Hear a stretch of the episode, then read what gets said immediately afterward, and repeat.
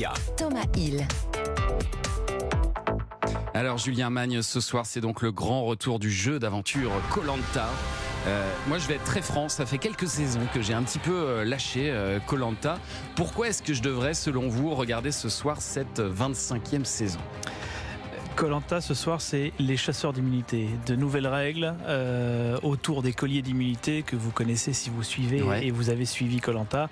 Et puis surtout, on a euh, des aventuriers, des aventurières, euh, des nouveaux qui vont découvrir Colanta et qui dès le premier jour se sont lancés à fond, sans calculer, sans compter dans l'aventure Colanta. Et ça, c'est une des fiertés qu'on a sur ce programme d'avoir chaque saison des gens qui vivent pleinement l'aventure.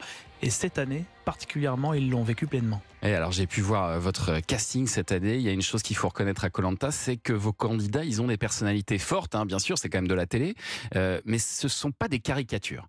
Euh, il y a un électricien, une responsable RH, une expert comptable, deux charpentiers d'ailleurs, un dans chaque équipe. Ça c'est peut-être pour monter, construire les camps. des gens qu'on peut croiser dans la rue, quoi. Je pense que c'est un des fils conducteurs de votre casting. Exactement. C'est Monsieur et Madame tout le monde avec tout ce que ça a de positif. Voilà. On veut que les aventuriers qui participe à une saison soit représentatif, ça ne veut pas dire grand-chose, hmm. mais on a des jeunes, le plus jeune a 21 ans ce soir, euh, la moins jeune a 55 ans, ils viennent de partout en France, ils font, vous les avez cités, euh, ils ont des professions totalement différentes. Hmm. En gros, c'est des gens qui euh, ne se rencontreraient pas dans la vie de tous les jours, et eh ben ils vont se rencontrer dans Colanta et on va voir, et c'est la saveur de chaque semaine, émission après émission, de voir comment cette micro-société ou ces micro-sociétés, les deux camps, vont se créer, vont fonctionner ou pas d'ailleurs, parce que ça peut arriver. Ça peut se clasher aussi. Il y a combien de personnes qui se présentent au casting de Colanta chaque année? Cette année, dont vous citiez euh, nombre de saisons, au total, en comptant les éditions All-Star, on est à la 30e saison euh, ah depuis 2001, ce qui est énorme. Euh, et malgré le temps qui passe, cette saison, on a eu 38 000 candidatures. Oh là là. Voilà, 38 000, c'est énorme. Hein. On en est très fiers.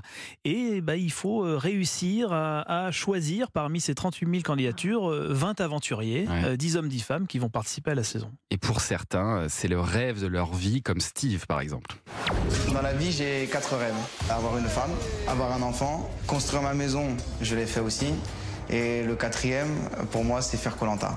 Ça fait 14 ans que je m'inscris pour pouvoir participer à Colanta. Ah oui, d'accord. 14 ans qu'il candidate, euh, Steve. Faut pas désespérer, il faut, jamais, faut jamais désespérer, en effet. Et pourquoi c'est passé cette année, par exemple, pour lui?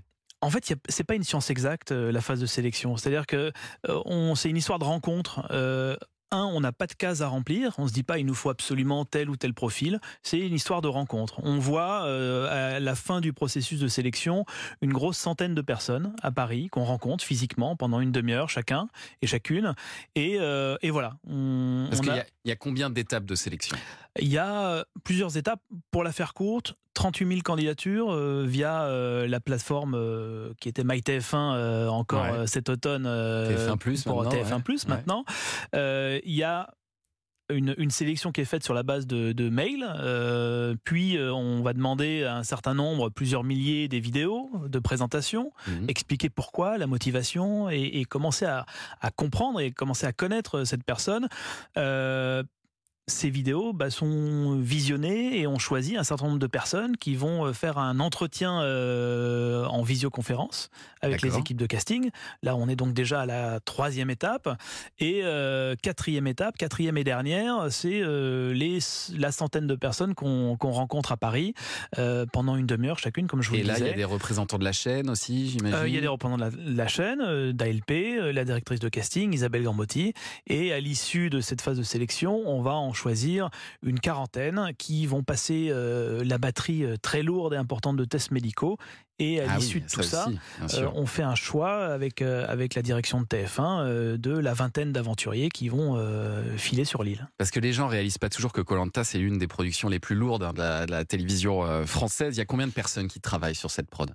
On a sur place, sur le tournage, on a une centaine de personnes qui partent de France qui se rendent sur la destination en question et on embauche sur place environ 250 personnes, des villageois, des techniciens du pays, les Philippines en l'occurrence pour la saison de ce soir, qui vont travailler avec nous et qui vont nous permettre de produire cette, cette émission.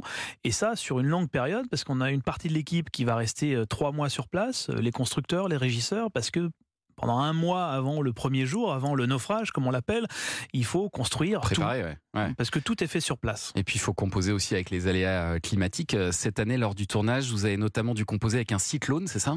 Exactement, un cyclone qui s'est formé euh, au large dans le Pacifique, euh, très loin de chez nous, mais on a des, experts euh, météo qui travaillent avec nous et on a des responsables sécurité aussi. Et en analysant la progression théorique et potentielle du cyclone, on s'est rendu compte qu'il y avait une option selon laquelle il viendrait directement sur nous. Et vu la puissance de ce cyclone, et donc vous avez déménagé tout le monde Alors oui, parce que nous, notre priorité, avant même le jeu et l'émission, c'est la sécurité des aventuriers et des équipes de tournage. Donc on a fait deux cas de figure. Un cas de figure euh, grave où on arrête tout, voilà, on plie bagage, on, bagage et on va se mettre à l'abri. Et une autre option, celle qu'on a qu'on a retenue parce que le cyclone finalement a dévié sa route avant de, de nous toucher, mais il a impacté fortement le lieu de tournage avec de la houle, avec du vent, avec euh, des pluies, euh, euh, très fortes. Et donc on a dû adapter le tournage et faire déménager notamment les aventuriers dans, sur d'autres camps. Julien Man reste avec nous. On parle évidemment de Colanta, mais on va aussi parler dans un instant sur Europe 1 dans Culture Média d'un autre jeu d'aventure que vous produisez, qui est l'émission préférée des Français, regardée par des millions de Français tous les étés. Fort Boyard. À tout de suite sur Europe 1. Culture Média.